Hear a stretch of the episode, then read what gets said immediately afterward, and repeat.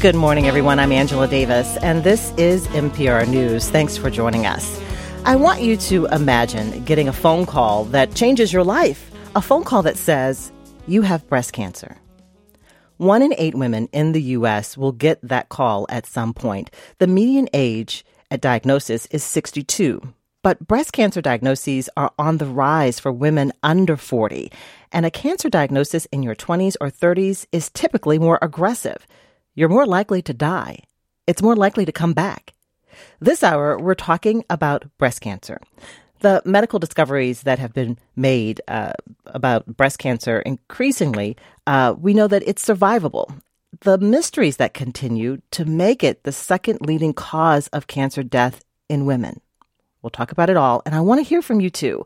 Are you a breast cancer survivor? What's the story behind your diagnosis and treatment? How has your cancer experience continued to affect you as a survivor? Join the conversation. The phone lines are open. You can call us at 651 227 6000 or 800 242 2828. Let's bring in our guest. Laura Gutierrez is here. Laura is a breast cancer survivor who was diagnosed in 2021. She lives in Blaine and she's here again in the studio with me. Hi, Laura. Nice to meet you. Nice to meet you, Angela. Thank you for having me. And Laura's oncologist is on the line with us, Dr. Melissa Sherman. Dr. Sherman is a medical oncologist and hematologist with Health Partners. Welcome to the program, Dr. Sherman. Hi, nice to be here. All right, good morning to you. Laura, um, first of all, congratulations on your continued survivorship. You look wonderful. You were 36 years old when you were diagnosed back in 2021. So take your time, but take us back to that day, your diagnosis day. Uh, the day I got diagnosed officially, I think I knew ahead of time. Um, I found the breast lump in my breast. Um, a lot of us you're kind of not prepared for it under 40. You don't have mammograms at that age. Um, I self-diagnosed. I some of my symptoms included um, a big lump that you could feel eventually. I think it grew from zero to eight centimeters in six months. That's how fast growing the type of cancer I have. Um, I also had some clear discharge, like I was breastfeeding when I was not pregnant. Um, lucky for me, I have a great um, general practitioner who was like, "Yep, I feel this. There's something wrong. Let's get it tested." What a lot of people don't know with breast cancer under 40, and I found out, was that it does not always show up on a mammogram. So I very well could have gone in and done the mammogram and nothing showed and it could have continued to grow. I actually didn't know that. I know you don't until you kind of get into these situations. And uh, luckily, my doctor was like, nope, there's something wrong. Let's go. Um, I had a ultrasound. It also didn't show up in an ultrasound. What when it showed up was a breast MRI. Mm-hmm. Um, and the day I got the call was from a, a, local oncologist, and he was so excited because I was rare. Um, and so that, for him as a medical uh, professional, and like this was, I guess, exciting is the probably the right word. That's what you him, heard in his voice. Yes, he would call me to um, explain to me all the different things that this could be, and of course, that's disconcerting as a 36 year old uh, parent of two kids. Um, luckily, of course, we have the Great Mayo Clinic in our backyard, and a lot of friends encouraged me to get a second opinion, and I did. Um, and I got the call from the Mayo oncologist, and they were like, not rare. In fact, most people under 40 do not, breast cancer does not show up on a mammogram or an ultrasound. Um, and luckily, I had treatment there, but that was sort of the start of my breast cancer journey. Mm. Uh, as the conversation is happening with that uh, uh, initial doctor, finding out you have uh, breast cancer, what do you remember thinking and, and feeling? I remember being very numb. Um, I at that time my kids were five and seven, and you know, as a parent, you don't worry about yourself; you worry about your kids. And all I'm thinking is, you know, um, am I going to see their wedding day? Am I going to see them grow up and get married and and graduate high school and graduate college? Or you know, it um, and you know, by that point, I had known it was already pretty fast growing. So it was, I, and I think for a lot of us breast cancer patients, it's the unknown that's the hardest part. Mm-hmm. It's the figuring out what is this? How far along am I? What are my treatment options? Um, by the time they did all of the testing, I was stage 3B, uh, which means it was in my lymph nodes and it was in my skin. So I, I mean, you're possibly looking at a very short lifespan. Um, and it's really scary. Mm. Your children at that age, you referenced, you you had been breastfeeding. Um, how old were your children at the time of your diagnosis? Five and seven. Okay. So I was out of the breastfeeding, which was right. sort of the yep. Um, but they were old enough to know. Right, and two girls. Two girls. And um, we'll get a little bit to how you shared this with, with them in a moment, but I want to talk about the oncologist because the relationship with the oncologist is very key, both in terms of the, the doctor's knowledge, but also the the personal relationship, the interactions. You shopped around for an oncologist, and and tell us more about why why you wanted to do that. Um, well, it the actual the the first person who diagnosed me was a surgeon, a breast cancer surgeon, mm-hmm. um, and it, it kind of depends who you get, right? A lot of the times you just get somebody who's available and I got in. Because mm-hmm. um, you're thinking about scheduling. You just want to, you know, move ahead as soon as possible. As quickly. Yeah. Right? I mean, there's urgency to, to get it done. Right? Yes. Mm-hmm. Yeah. Um, so I, I actually, through a professional organization, I knew somebody who was in the healthcare field and who called up her friend at Mayo and was like, you know, we've got this girl. Can you help? And they called me. And that's how I got in. All right. Um, Dr. Sherman, uh, breast cancer uh, diagnoses in younger women uh, have steadily uh, been increasing. That's according to the American Cancer Society. Uh, do women in their 20s or, or, 30s have reason to, to be more vigilant about breast health, uh, even though you know we're told we're not supposed to get mammograms until the age of 40? Correct. Well, and so part of it is also talking with your doctor, your primary care doctor. I think that was so important. Talking with your primary care doctor about if there is something that is different, if something has changed, if someone feels a lump, it's really important to be evaluated. We know that it it's this risk of having breast cancer in young women and this increasing um, this increasing incidence is gaining a lot of traction. Not just we want to do things publicly, but also by, from the science standpoint. So the CDC has a program that they're really trying to help kind of make sure that women have the knowledge, but also that we have more of a focus on getting research for younger women in breast cancer. Um, some of the things to be important for women to be thinking about is do they have a family history? Mm-hmm. Is there any risk factors that they have for breast cancer? And and really, and if there's risk factors, are they things that they can modify to improve their risk factors? And going back as we look uh, at history, where did where did that age recommendation of forty? Where did it even come from? I mean, why would you wait so long to get your first mammogram? Right.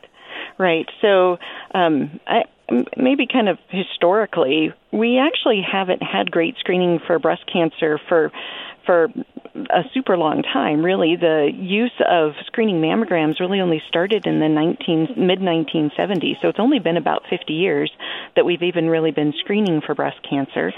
And screening, any kind of screening technique, when, when we think about mammograms and MRIs, we need that technique to both be sensitive to pick up the illness that we're looking for, but we also need it to be specific. So meaning that we're um, we we don't want to be picking up so many things that we end up putting people in mm-hmm. harm's way.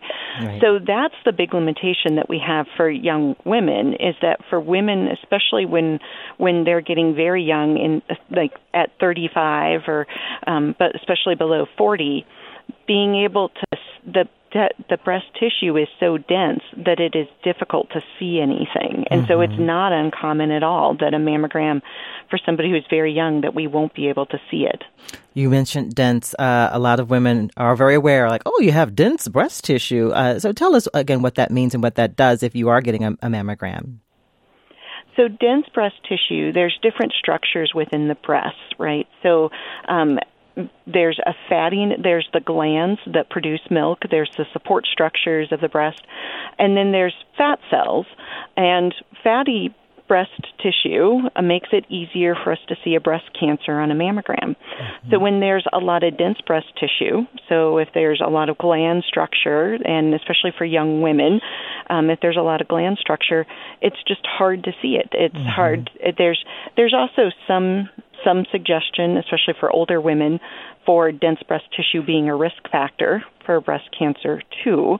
But there is there is concern that it just basically it hides it. It obscures being able to see anything on a mammogram. And we heard Laura say that a mammogram didn't show that anything was wrong, and then another option is to have an ultrasound. So, talk to us about that that possibility that a mammogram may not show mm-hmm. a problem. Right, and this is an this is an area of focus of across and multiple different centers are doing research to try to find better imaging tools. And I I suspect how we screen and how we image will probably change in the next three, five, ten years for mm. sure. I'm sure we're going to have changes. Um, the difficulty with so screening ultrasounds that they there's some there's some folks that have tried to do screening ultrasounds, the hard part is they don't always pick up. Just like with Laura's case, they don't also pick up every. We if we have a test and it shows us that it's negative, we want to believe it, right? We want to be able to believe that that information is true. So we have some limitations. The right now the best technique for young women for us to get imaging would be an MRI. An MRI we need to be able to give contrast dye to be able to see things correctly on uh, for to be able to pick up a breast cancer. So um, sometimes people will have allergic reactions to contrast dye. An MRI is a very tight space, so claustrophobia can be a big issue for MRIs. Timing, uh, it's a it takes a long time. So especially if they're in mm-hmm. a tight space for a long time, that can be a challenge for individuals and frankly cost and we there are times that I meet with individuals that I say I I think you should get an MRI but their insurance may not always cover it. Does not cover it, on, right? Right. And my mm-hmm. experience has been, you know, I'm 55, but uh, you know, when I have a mammogram, I usually have to come back for an ultrasound because I have dense breast tissue, and they always ask, I like check with your insurance company, does it cover the ultrasound? Because people are often surprised, you know, they'll get a, a huge bill for it, and so that it, is that something that could change? I hope so. I hope so. I um, certainly there's been a lot of there's both political pressure and and medical reasons for pressuring insurance companies to do a good job with getting screening done because if we're able to catch a breast cancer early um, there's a lot of expense a lot of physical expense to having chemotherapy there's extra scans there's extra procedures the cost of the the medications themselves uh, and and certainly quality of life length of life the risk of having cancer recur all of those are better if we catch something early rather mm. than later. Mm. Um, we're starting to get phone calls as we talk about breast cancer this morning. Breast cancer in women. What does the diagnosis and treatment look like today compared to in the past? And how are women's lives affected as they become survivors? And are you aware that more younger women now are being diagnosed with breast cancer? You can call us and uh, share your questions, your stories. Are you a breast cancer survivor? What's the story behind your diagnosis and treatment? Give us a call at 6 651 227 6000. Again, 651 227 6000 or 800 242 2828 as we talk with uh, a breast cancer survivor and her oncologist. Uh, let's take a, a phone call uh, in Farmington. Uh, Danielle is on the line. Good morning, Danielle. What did you want to tell us? Hi, Hi. I am a third generation. Um, um, third generation diagnosed with breast cancer. I was diagnosed last year. Um, I'm now 43. I was 42. Um, mm-hmm. My grandmothers on both sides were passed away to breast cancer. My mother passed away to breast cancer. My aunt, oh, and oh I lost a college roommate to breast cancer, and my sister just lost her sister-in-law to breast cancer. Oh, Danielle, my heart goes out to you. I'm so sorry. Yep. Um, and unlike my mother, um, she, which was she was diagnosed like 13, 14 years ago didn't have all the research with the genetics because genetics is still being researched. Um, I found out I had a genetic mutation called CHEK2, and so that ex- may explains a lot of maybe what went down with the generation my mom and my and my aunt and my grandmother. So, yeah, uh, every every six months I have to go in for a scan, um, whether it's a that's alternating between a mammogram or an MRI. Um, uh, currently, I'm on tamoxifen. I had my surgery. Um, when I was found out I was CHEK2, there were a lot of decisions had to be made whether I was going to have a lumpectomy or if I was going to have a total mastectomy, especially with my history, familial history. Mm-hmm. we decided at that period of time that um, lumpectomy was the way to go because I wasn't ready to face all the recovery options with uh, mm-hmm. full mastectomy. Um, I can hear so much in your voice, but there has to be so much anxiety every six months. Danielle, you say you have to go in to be checked. Yes, mm-hmm. yes, every six months. Lots of anxiety, mm-hmm. lots and lots of anxiety. And and and you're, you know, what do you want uh, our, our, listeners to know? Uh, maybe particularly young women, because you say you're 43. Yeah, I they caught it on a routine mammogram. I've been having mammograms since I was 34, I think. Because of the family his- history because of the family mm-hmm. history. So they mm-hmm. caught it on a mammogram. Mm-hmm. All right. Well, Danielle, thank you for, for sharing uh, your story with us. And um, I appreciate you calling in.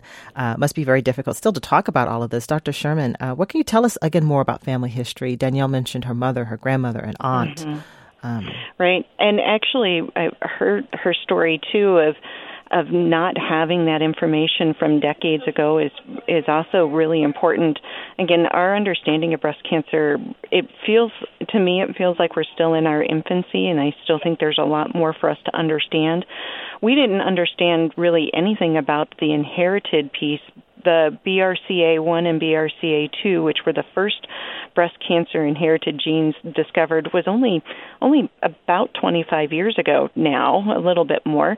Um, and so, and every few years we learn a new inherited genetic predisposition. So, if as recently as even about 15 years ago or 20 years ago, if somebody went in for genetic testing, they would have only been tested for BRCA1 and BRCA2, and now the number of inherited mutations has the ones that we know to screen for has increased dramatically. So, um, so it's not measured in not just one or two or even 10 or 20. It's much higher than that.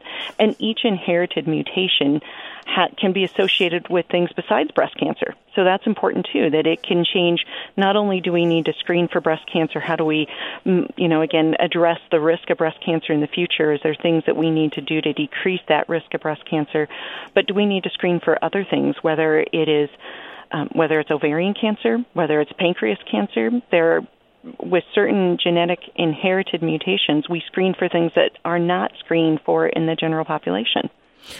Uh, Laura, I want to go back to your story. You mentioned um, when you got your diagnosis in 2021, you're 36 years old. Uh, at the time, you have two daughters who are five and seven at that time. Um, how did you talk with them about what you had just learned and what you knew you were likely going to be going through and, and, therefore they were going to be going through what words what words do you use oh um i have probably a terrible sense of humor but honestly a sense of humor is really what gets you through a lot of this um early on i knew it was bad i knew i was pretty far along i knew there was a chance mm-hmm. i was in stage four um i actually focused more on the physical aspect because i think i have curly hair and it's kind of a big deal in my house. And, and children understand like visual things easily. Yes. They get it, right? Yeah. So I was like, you know what? Mom has cancer. Here's what this means. It probably means my hair is going to be gone. And this is terrible. I knew I was going to have a double mastectomy.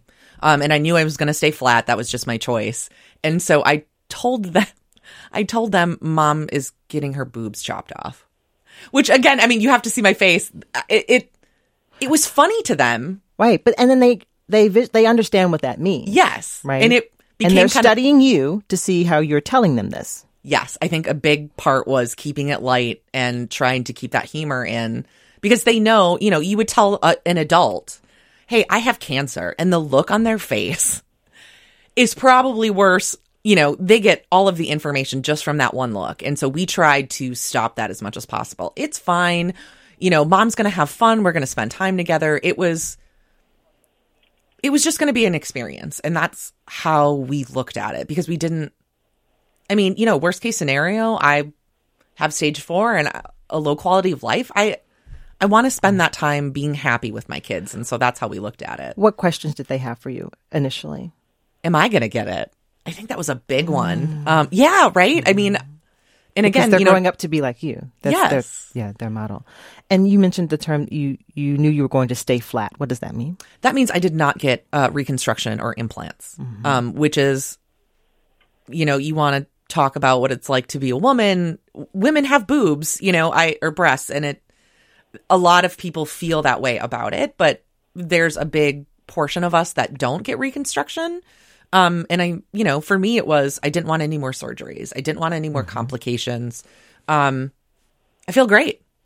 We haven't mentioned your husband. You that you at that time uh, were married, but you became a single mother during this time. You ended your relationship with your husband, and so how did that affect what, what it was like for you to go through treatment? I knew that at the beginning, I think. Um, and luckily, I have a huge network and turned chemo sessions into um, happy hours with my friends. And, you know, it's, I don't know, I think as a parent, and especially as a mom, you just do what you need to do. And mm-hmm. that's all there was to it. And the only thing you could focus on was making sure that you come out of this on the other side healthy. I've heard many stories of, you know, the romantic partner of a person going through this that it is it it it wreaks havoc on the relationship. It's understandable. Yes. But you have a huge support system. You always knew you do. And there's one that you wanted to mention, uh, a Facebook group called the Young Survival Coalition. Yep. Uh, tell us about that. It's uh, other young breast cancer survivors in the Twin Cities.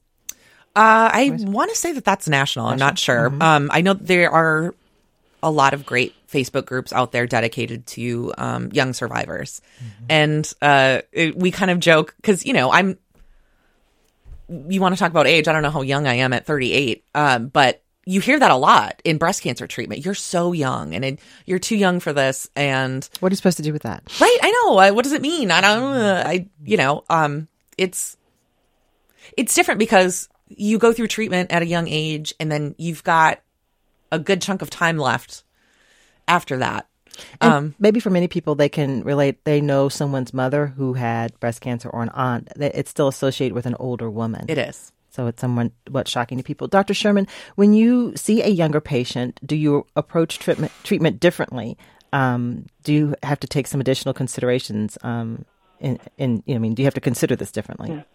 Absolutely. Well, so First, the biology can be very different because it can be related to an inherited predisposition, and that's actually something we have to figure out pretty quickly because if a person is going to be undergoing surgery, we want to know if there is a reason or if they if that's something that they want to explore doing doing a prophylactic mastectomy rather than doing a lumpectomy. Sometimes that that piece is really important for us to understand right away. So there's the biology of the cancer, but there's also a lot more when people are younger that we have to worry about. We have to worry about fertility.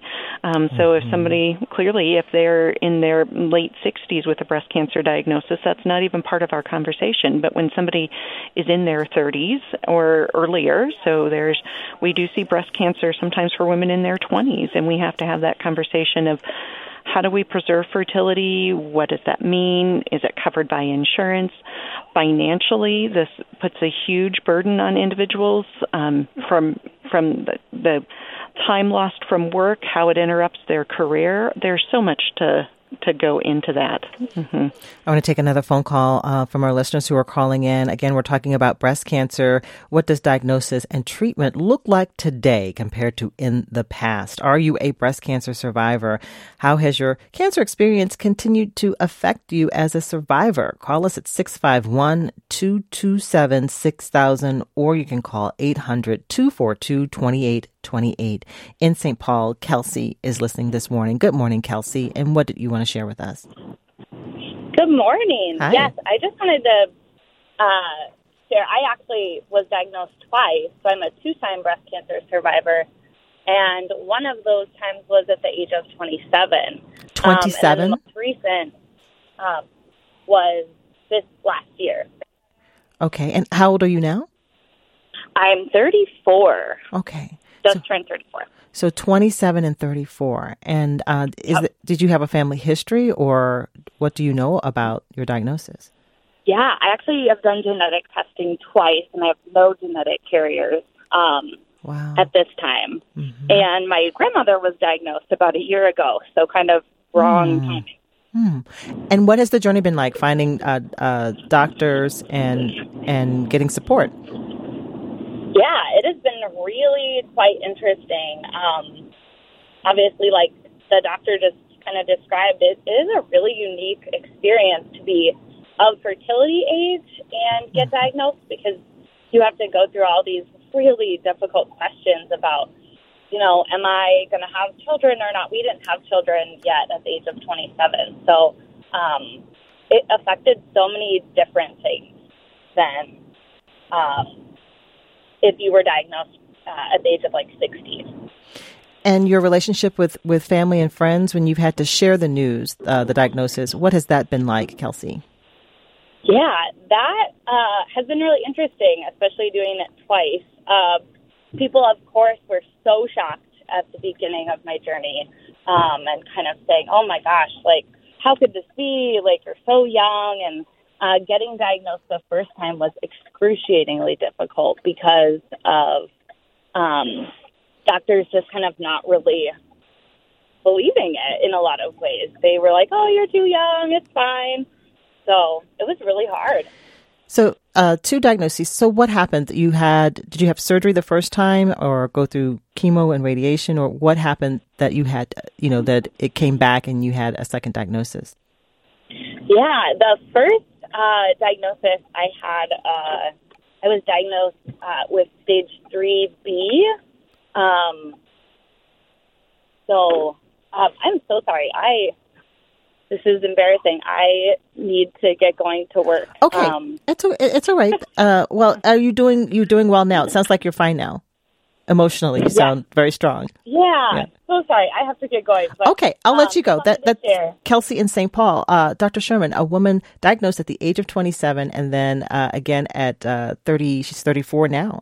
Um, what right. are you hearing, Kelsey's uh, her journey? Right. Well, and it, it it sounded like she might she might have been about to start that it there is a lot to trusting your instinct. I think is a as an individual to say something's not right and if you feel like the communication with your your doctors your care team isn't quite right to to to make sure that you give yourself that permission mm-hmm. to say I, I need to get further information i need to make sure that i i get that the the tests done that need to happen and that you feel comfortable with that. And I think, um, again, it sounds like mm, that she doesn't have a genetic predisposition, but there's clearly a risk factor to have mm-hmm. breast cancer twice. Mm-hmm. So I I'm hoping that her doctors, I'm sure, have kind of said, okay, well, what what could that be? Because there's risk factors for things that we can control and things that we can't. So, in in in addition to the inherited predisposition, if somebody if they had had say lymphoma as uh, as a young adult or as a child, some lymphoma treatments give radiation to the chest, and that really increases the risk of breast cancer for women, and especially young breast cancers. So, kind of knowing what their personal medical history has been. From the genetic standpoint, um, certainly people can meet with genetic counselors and without having like you don't have to have a breast cancer diagnosis to meet with a genetics counselor so if somebody has a strong family history they can they can always meet with a genetics counselor and see if genetic testing can get covered by their insurance or or frankly if they have to pay out of pocket what that would look like for them mm-hmm. and um, I know that within the health partner system right now that there is a test called My Genetics. It's a study, um, and as part of that My Genetics, there's multiple different things that it's testing for, but two of the things that are on that list that they're testing for is the BRCA1 and the BRCA2 gene mutation. So especially if people have kind of wondered, you know, like my family's got seems to have a lot of breast cancer or especially if there's ovarian cancer, um, it's something to consider as having genetic testing even without a cancer diagnosis. And Dr. Sherman, we're going to take a news break in just a moment, but I want to uh, get to this uh, question uh, before we do that. We talk a lot about racial disparities uh, and disparities mm-hmm. in healthcare uh, on this program. And just a couple of days ago, uh, a network television news anchor, CNN Sara Sidner, announced her own stage three breast cancer diagnosis. Uh, Sara is a black woman, and in her announcement on the air, she pointed out that black women with breast cancer in the U.S. have a 40% higher mortality rate than white women. And so right. I also know that black women are more likely to be diagnosed with a type of breast cancer that is more aggressive. Uh, can you tell us a little Correct. bit more about what is known Correct. about black women and breast cancer? Right. So um, the, it's the biology of that very commonly for breast cancer for for African American women that they will have a triple negative breast cancer. um, there are huge advances, really, even just within the past few years. Um, for these triple negative breast cancers, so I, there, I, there really is hope on the horizon. But it, it, that disparity needs to be addressed, and that's part of um, there's also ongoing research to really try to see if we can figure out where, why, if there's a genetic component, is there, is there, how can we address this in a better fashion? Let's bring in a caller in Edina this morning. Julie is listening. Julie, thank you for calling in. And what do you want to share with us?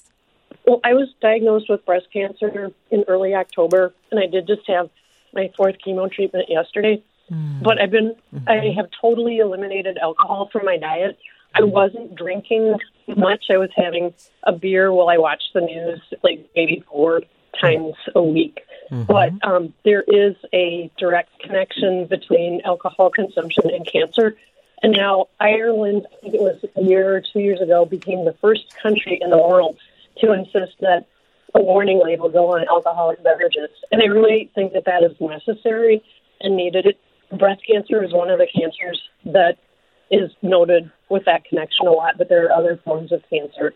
Mm. Uh, you know, ideally it would be on all alcoholic beverages, but I think doing something like that on the federal level, I don't know if we could do that, but it'd be so great if the state of Minnesota required um, signage at places where people purchase alcohol or in restaurants so that that was known. Thank you. Oh, Julie and Edina, thank you for calling and, and, and, bringing that up and sharing your story. We wish you well. Uh, Dr. Sherman, what do we need to know about the connection between alcohol and breast cancer? Right. I actually I'm thrilled that Julie called in and mentioned mm-hmm. that because it it is a really important risk factor and one that I'm not sure really gets uh, discussed nearly as often as it should, um, because even things that from a societal standpoint would seem normal, like one drink per week, dramatically increases the risk of women's breast cancer. So moderate alcohol consumption. So this isn't certainly for people who have very heavy alcohol use, they have a, even a higher risk of breast cancer. But um, moderate alcohol consumption can increase the risk of breast cancer by 30 to 50 percent. So that's wow. a that's a huge number. Um, and again, there's um, sometimes from a societal standpoint, there there would that sometimes the TV doctors that talk about a glass of red wine a day for heart health, and I'm like, no, don't do that. Um, you know that it depends on what your other risk factors are. So alcohol consumption um, for women who are older, um, we know that obesity really increases their risk of breast cancer again there's some other like having having regular physical activity a healthy diet all of those things are really important to talk with your with your with your primary care doctor even before a cancer diagnosis Let's take another phone call. This one in Proctor. This is Meg on the phone. Good morning, Meg. What do you want to ask or share as we talk about breast cancer? Good morning. I just want to reiterate the, the I can't emphasize enough the importance of self advocacy and self exams. Mm-hmm. I know that our breasts are so nebulous. Mine are, are dense and fibrous, but the, the point about the self exams is that we get to know our breasts so that when something changes, we know that something's different. Mm-hmm. And I have found every lump that I've ever had, and I found my breast cancer, and I actually knew it was breast cancer when I found it because it was different from the other lumps that I had found. And going hand in hand with that, um, advocacy is just so important all the way through. I consulted with two different oncologists or surgeons actually to discuss how they would handle the um, the surgery, and uh, chose one who was farther away, but who was really sensitive to, to hearing me and the importance to me of, of how my breast cancer and my um, surgery would be handled to um, to keep me feeling as as quote normal as possible. And that um, that's a really important piece too. Again, um, I my breast cancer was estrogen and progesterone responsive or positive, mm-hmm. so that led me down a whole path in terms of um, taking tamoxifen. I suffered some uh, impacts of or side effects of tamoxifen, which I am positive that somebody somewhere, including the incredibly tiny print on the very large piece of paper on the box, uh, the bottle uh, of the tamoxifen, um, reviewed all the possible uh, side effects, but um, the the blood clots were not one that I was aware of, and I, I encountered those almost to my death. Mm. And again, it was only through self advocacy with multiple practitioners to say something is wrong, something is wrong.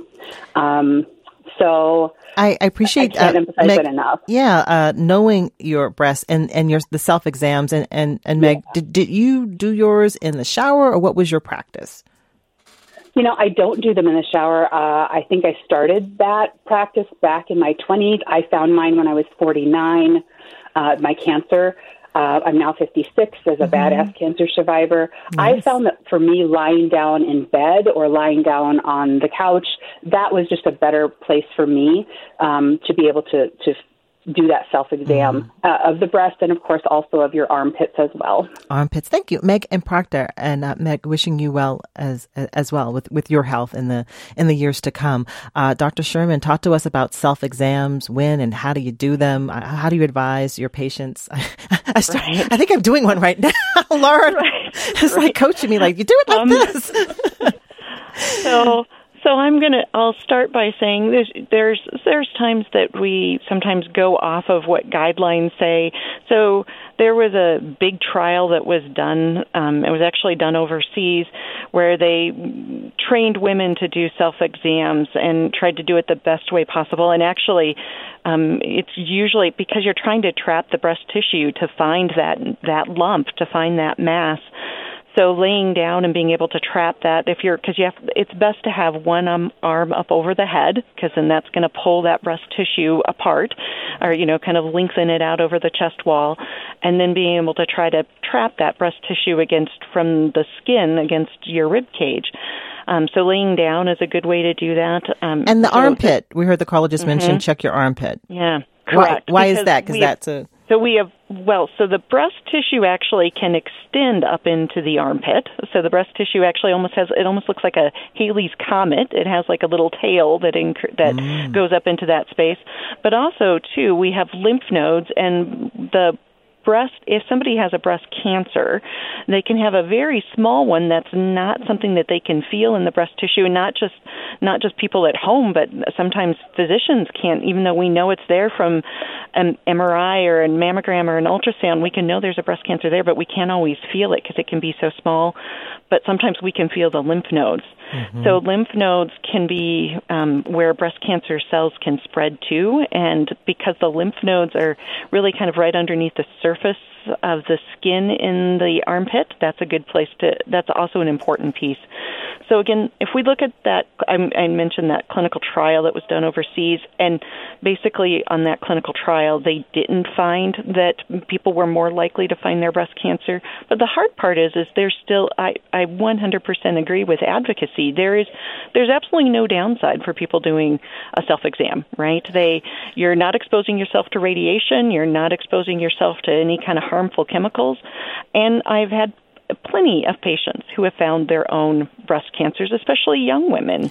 And, and so Meg, I do Meg, think it's really important. Megan Proctor said, "Know your breast." Like so, Correct. so then you can tell when something is different. So the, the frequency of the self exams, once a month or once a week. How frequently should we check? So, so ideally, um, I went back. I'm I'm old enough that back when I was in medical school, we really did try to have encourage women to do self exams, and it really the more often somebody can have a self exam, the more mm-hmm. likely they are to say, okay, this is different. Why mm-hmm. has this changed? Mm-hmm. So really, having it be at least about once a month would be ideal.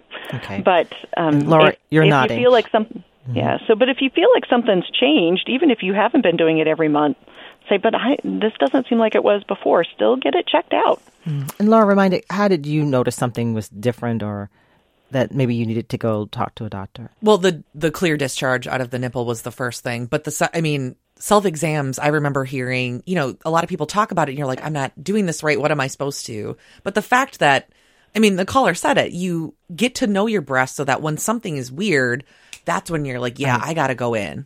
And Dr. Sherman taught to me about the clear discharge out of the, the breast. What is that?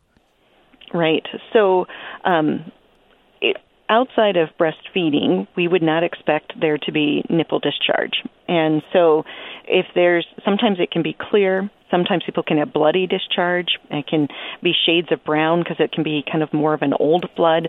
But whenever there's nipple discharge, and if you're not breastfeeding, it should be checked out. All right, let's take another phone call uh, from a listener as we talk about breast cancer, what we need to know. Uh, in St. Louis Park, Linda is on the phone. Linda, thank you for waiting. Go right ahead. What do you want to share with us? Linda, are you there? We can hear you. you yeah, go yes, right ahead. Can you hear me? Yes, I can. Okay. Uh, okay, so I was 49 when I was diagnosed. Um, there was no family history. As far as I know, perhaps a grandmother or a great aunt might have, but we don't know that history. Um, anyway, I was stage one estrogen positive. I am now 74, so I'm a 22 or 23 year old survivor. Mm. What I want to say is my treatment was um, a lumpectomy with radiation, six weeks of radiation, followed by a year of tamoxifen. Um, I the radiation, um, my gastroenterologist believes might have caused gastrointestinal problems I had maybe five to seven years following treatment because I developed gastroparesis and Barrett's esophagus, and one of the main causes of gastroparesis is chest radiation. Mm. Um, so it's possible that the radiation wasn't as focused as it could have been. I am grateful that I'm still here and that I did have treatment. Um, it's been a problem. I still have digestive issues, however, um, because of those, uh, because of the gastroparesis, etc. Um, and Linda, you're 74 now, so you have had uh, many years since this diagnosis. Yes, and and so I am very grateful, mm-hmm. and I've worked a lot on digestion and changing my diet, and mm-hmm. you know I'm basically a health fanatic. mm. Linda, there um, and, and so, Linda, I want to get to some other other phone calls, and also um, I want to make sure, Laura, you you wanted to talk about um, some things that have not gone ideally in your treatment um, in in the last few years. You said that you were overtreated. What does that mean? Um, that's and Dr. Sherman, I think, can help with this. Um, I, when you get diagnosed with breast cancer, they test you for hormones. So um, these women are talking about estrogen positive, hormone positive.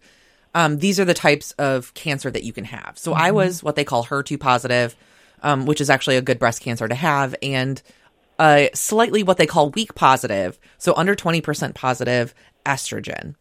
Um, the reason that that's good to know is because there's two separate treatments for each of those. So I was treated for HER2 cancer positive breast cancer, which was cancer, or sorry, chemo, surgery, radiation. Mm-hmm. And the second half was tamoxifen, um, which honestly, I would rather do chemo again for five years than do tamoxifen.